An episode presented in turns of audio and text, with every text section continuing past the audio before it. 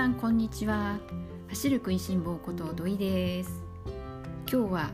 2020年8月の7日金曜日。いい響きですね金曜日。今でも花金って言いますかね。やっぱり若い人はもうあんまりこう花金って言わないかもしれないですね。まあそしてそして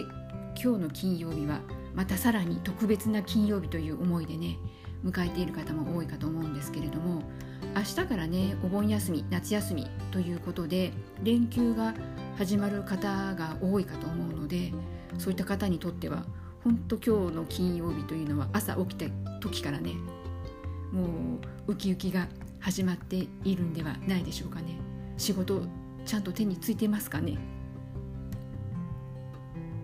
今年はどうですかね明日8月の8日土曜日からまあまるっと1週間、まあ、16日の日曜日までが夏休みという方が、まあ、一般的というか多いのでしょうかね。なかなかね遠出が難しいような状況ではありますけれども動ける範囲の中で楽しくいつもと変わらぬ夏休みを過ごせると良いかなと思っております。しかし本当もう梅雨明けてから毎日毎日こう暑いしこうこちら愛知県の方はあの晴れてはいるんですけれども何ていうのかしらこう太陽ギラギラというよりはちょっとこう曇りがちな時間帯もあったりしてまだこうちょっとすっきりと晴れやかに晴れではあるけれどもちょっといつもの夏とはまだちょっと違うかなというようなそんな数日間が過ぎてますねでももう私基本的には夕方走ることが多いんですけれどもあ多いというかもうほぼそうですね今のところほぼ夕方なんですけれども一昨日走った時にはもうちょっと夕方も限界に近いかななんて思いながら走ってました。まあ、あの風があるとないとではだいぶこう体感温度が変わってくるので幸いこの梅雨明け以降こう数回走った中ではこう風がある日ばかりだったのでまだちょっとこう幾分こう激アツなところまではいかずに済んでいるかなですけれどもね。まあ、ちょっとこの走る時間帯というのも朝か夜か、まあ、どっちかにちょっとこう変更せざるを得ないかなというところで。できれば理想は朝走りたいんですけれども、ね、朝がね早朝がまあ一番一日の中で気温は低いので夜もね結構こう熱帯夜があったりとかすると、まあ、夜でもね日が沈んでからもまだまだ暑いというところではねなんとか朝ランにシフトチェンジしていきたいなと思っている今日この頃です。そういえばですねその一昨日その夕方走り終わった後なんですけれどもインスタの方にはちょっとあのちらっとですね私のインスタのですねランニング専用の方なんですけれどもそこにちょっと話を触れたんですが時々あのー、私が走るコースでこうウォーキングをされているおじさんというか、まあ、おじいちゃまに近い年齢かな。あの、まあ、そういった方がいらっしゃるんですけれども大体皆さんもご経験あるかと思うんですけれども走るコースとか時間帯がなんとなくこう自分の中で確立されているかと思うんですけれどもそうするとこうお散歩されている方、ね、ウォーキングの方ね、ペット連れてワンちゃん連れてお散歩している方ということでなんとなくこう顔ぶれがねあこの方今日もワンちゃん連れているなとかあこの方よくこの時間にウォーキングしているんだななんていうことで、まあ、見かける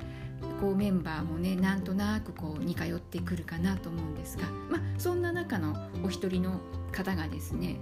私がちょうどこう走り終わって私そのランニング用の方のインスタグラムにはよくあの夕焼け、まあ、夕方走るのでちょうどこう夕日に差し掛かる時間帯が多いこともあって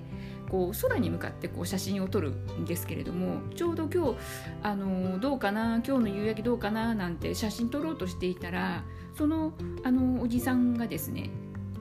よかったあのいつも頑張ってるねということで初めて声をかけてきてくださってそしてなんとこう手に持っていたお野菜のお裾分けをしてくださったんです。よかったら食べてなんていうことで。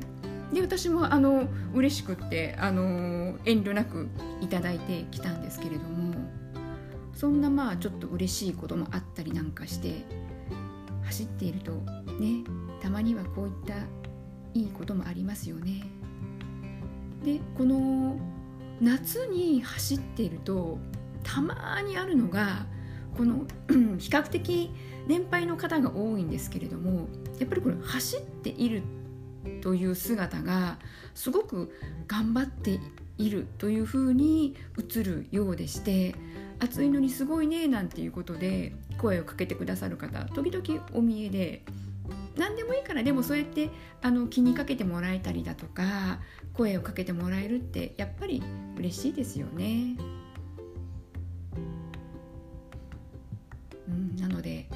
私もそういう方を見かけたら思い切って声をかけてみたいななんて思っても見ています。そのまあいただいたお野菜ですけれども実際中身は何かというとえーとですね、オクラとピーマンとナスとプチトマトをいただきました。やっぱり新鮮なのでまだほんとこう収穫したてだったのであのオクラとかもあれオクラって新鮮なオクラってこうチクチクしてるんですけれどもあ久しぶりにチクチクのオクラだなんて思いながらもう早速帰ってからですねあの調理してあのいただいたんですけれども。皆さんこれ聞いて、ね、この番組聞いてくださってる方で家でお料理される方ってどうなんでしょうかね、まあ、女性の方だとね主婦の方なんていうと、まあね、皆さん作らなくちゃいけない方も多いかと思うんですけれども私はこう夜ご飯毎日作っているんですが作ることは決して嫌いではなくむしろ好きな方でしてでそれ以上にまあ食べることの方が好きなんですけれどもこれからあの明日からね連休に入る方多くてこうご飯を3食作るのって面倒くさいじゃないですか。ね、ましてや、ね、普段例えば主婦の方だとお昼自分の分だけでよかったのがご家族あのご家族の分まで作らなくちゃいけなかったりだとか本当もういろいろで私も実際作るのは好きだけれどもそれでも3食毎回っていうのはやっぱりちょっとこう面倒いなと思います。でこういかに簡単に手をかけずに短時間で作れるものということでどうしても思考がそっちの方にはまっていってしまうんですがこの番組聞いてくださっている方の中にはやっぱりこうランニングをこう日常的に取り入れているよという何らかのこうスポーツをねされていらっしゃる方も多いかと思うのでなのでまあこの時期どうしたらいいかという時々まあ話を受けたりする時にはよく私がまあお答えしていることとしてはとにかくあの続けるという観点からいくとこうまあ無理はしない。手間はかけないできるだけというところで、まあ、簡単に。でましてやお昼ご飯だとか夏場ってよく皆さん冷麦とかそうめんとかね本当にもう短時間でパッと茹でてすぐ食べられるものを作る機会も多いかなと思うのでまああの、その時に例えばなんですけれども、えー、おすすめしている食材としては豚肉ですね。豚肉をさっと茹でていわゆるこの豚しゃぶ例えばそうめんとか豚しゃぶ冷や麦冷や麦なんていう感じにしてあの時々ですね本当にもう冷麦そうめんだともう麺に、まあ、ちょこっとしたねおネギとか生姜とかそういったその薬味だけで済まされちゃう方もいるのでそうなると、あのー、どうしてもこうエネルギー不足になりがちなのでちょこっとでもちょっとこう、えー、タンパク質的な豚肉を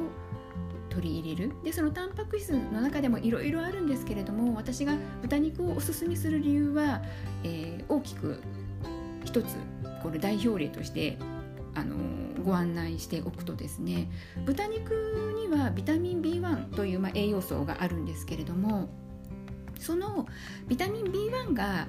えー、例えば冷麦やそうめんってあのほとんどがこう炭水化物小麦粉ってこう炭水化物なんですけれどもこれもあの体のねエネルギーとして使われる大事な大事な栄養素であるんですけれどもそのタンパク質を効率的にエネルギーに変えてくれるっていうのが、まあ、ビタミン1なんですね。でその豚肉にビタミン1がたくさん含まれているのでランナーさんの方であの休み中ねこれから毎日走っていこうかななんて思われている方、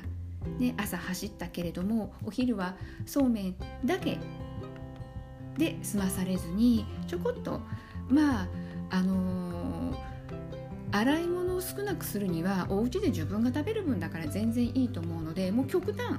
例えばそうめんを茹でたその茹で汁というか茹でたそのお湯の中に、まあ、麺をね湯がくと多少ねあの小麦粉の粉で多少こう白く濁ってたりするかもしれないんですけれども別に体に悪いものでも何でもないのでそこでささっとこう豚肉をね最後茹でてそれも一緒に冷やして一緒に食べるとか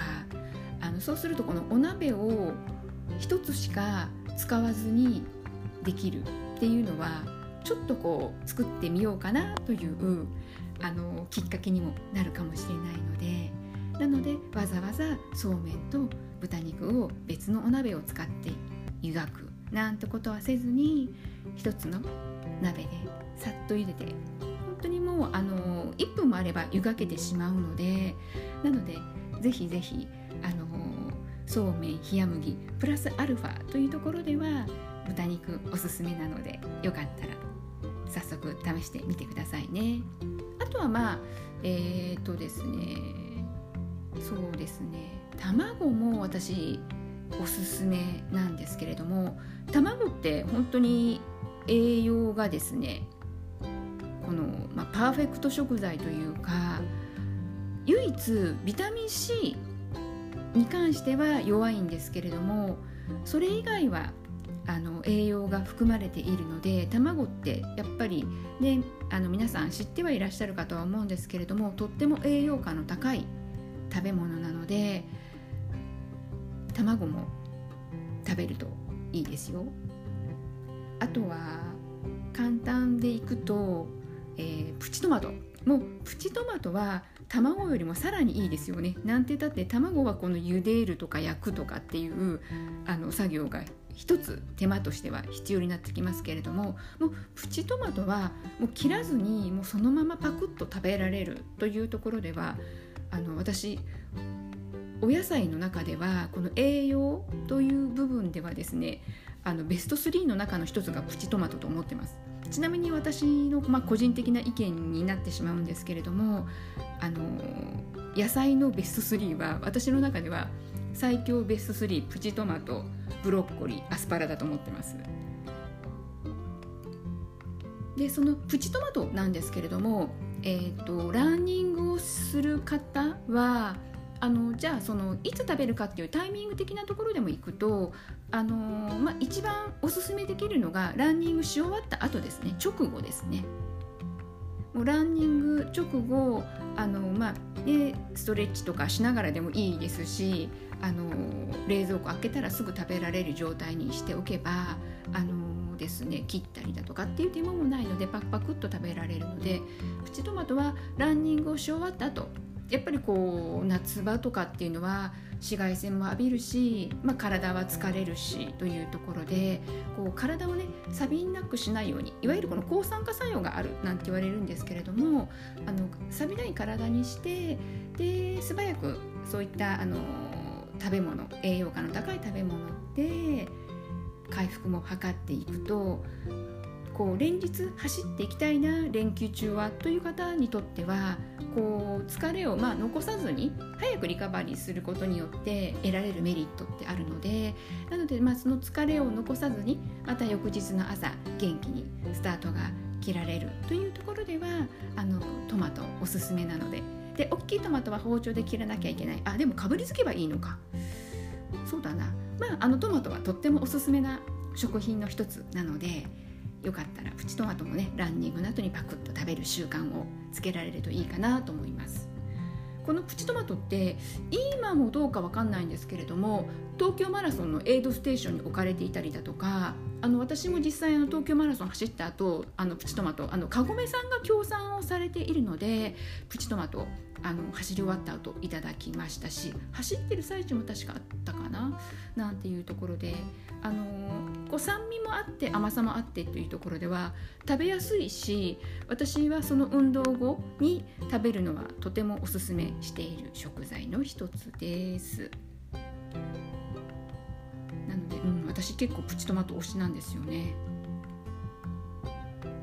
あとは連休中ということで、まあ、日々のランニングプラスアルファで1回ぐらい LSD ということで LSD 以前もご紹介したんですけれどもアルファベットで LSD で long slow distance という、まあ、ゆっくりと長い距離を走るというマラソントレーニングの一つになるんですけれども、あのー、朝の涼しいうちに開始してせっかくの連休中だからちょっとね普段走れない2時間だとか場合によっては3時間だとかちょっとこう長時間走ろうかなと予定されている方もいるかもしれないんですけれどもあの私ちょっと気づいたんですね。実は1000回放送後にあの私当初ランニングをしながら聞いてもらえたら嬉しいななんていうふうにまあ思ったこともこのラジオを始める、えー、きっかけの一つではあったんですけれどもまあなかなかね一人で長時間喋れないわけですよ。なのでいつもこの放送大体、まあ、20分前後ぐらいになってしまっているんですけれども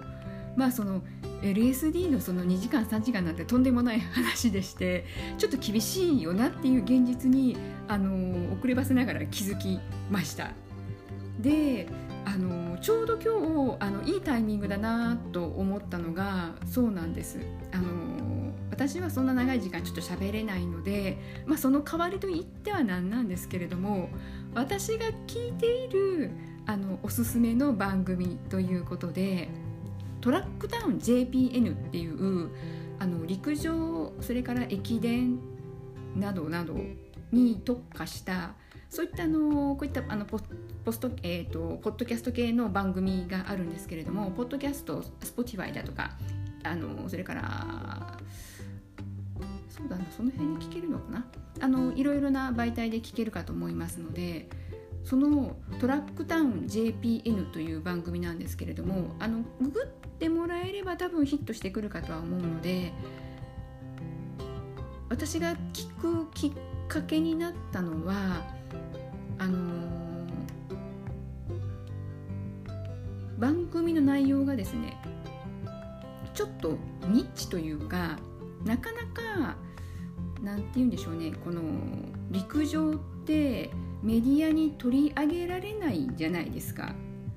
そんな中あの間接的ではあったんですけれどもここにたどり着く前に一つまたちょっと違う番組がありましてそれもそれはですねえっ、とポッドキャストとかではない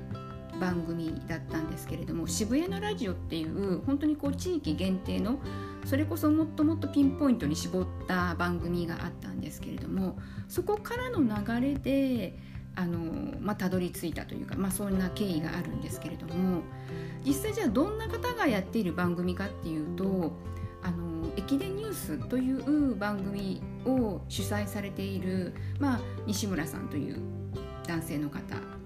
そしてですねあとまあ毎回メンバーがほぼ固定ではあるんですけれども、まあ、そのレギュラーメンバー的な方としては駅伝箱根駅伝好きな方はもう絶対名前聞いたことあるよと思うんですけれども二代目山の神の柏原隆二さんが出てます。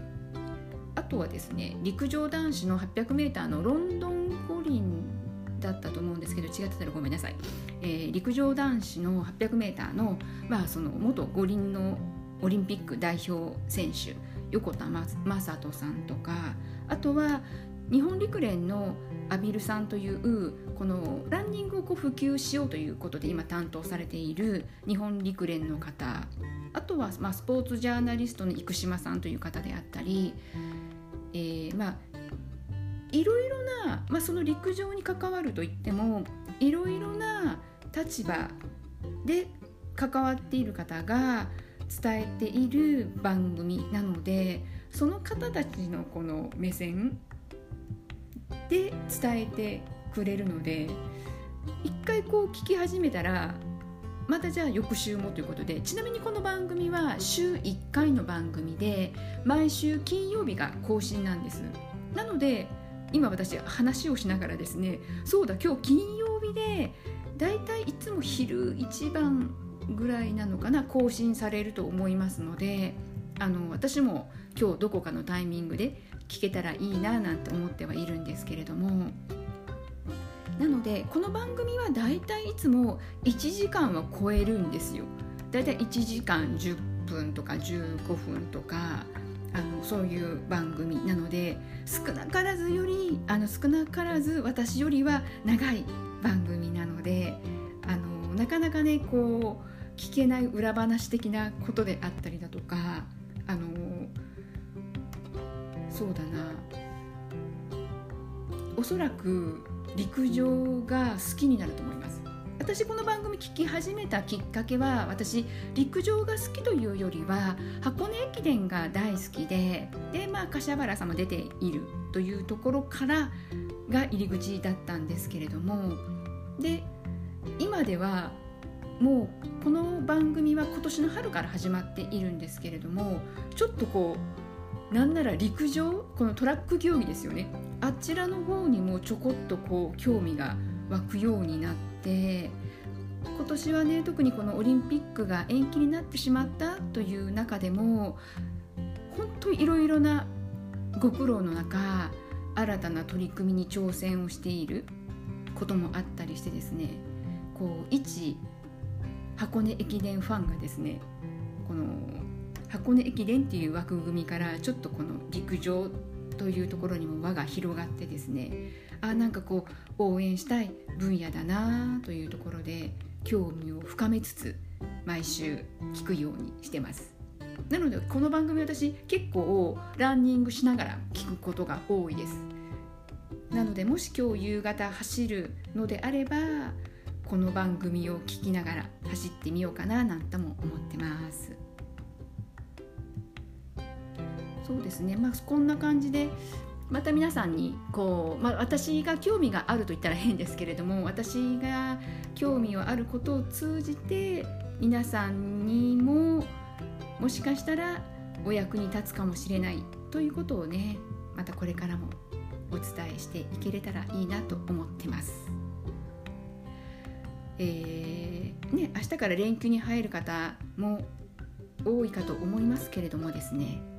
この番組連休中なんですけれども私は基本的に連休がないのでなのでできれば頻度はどうなるかは分かりませんけれども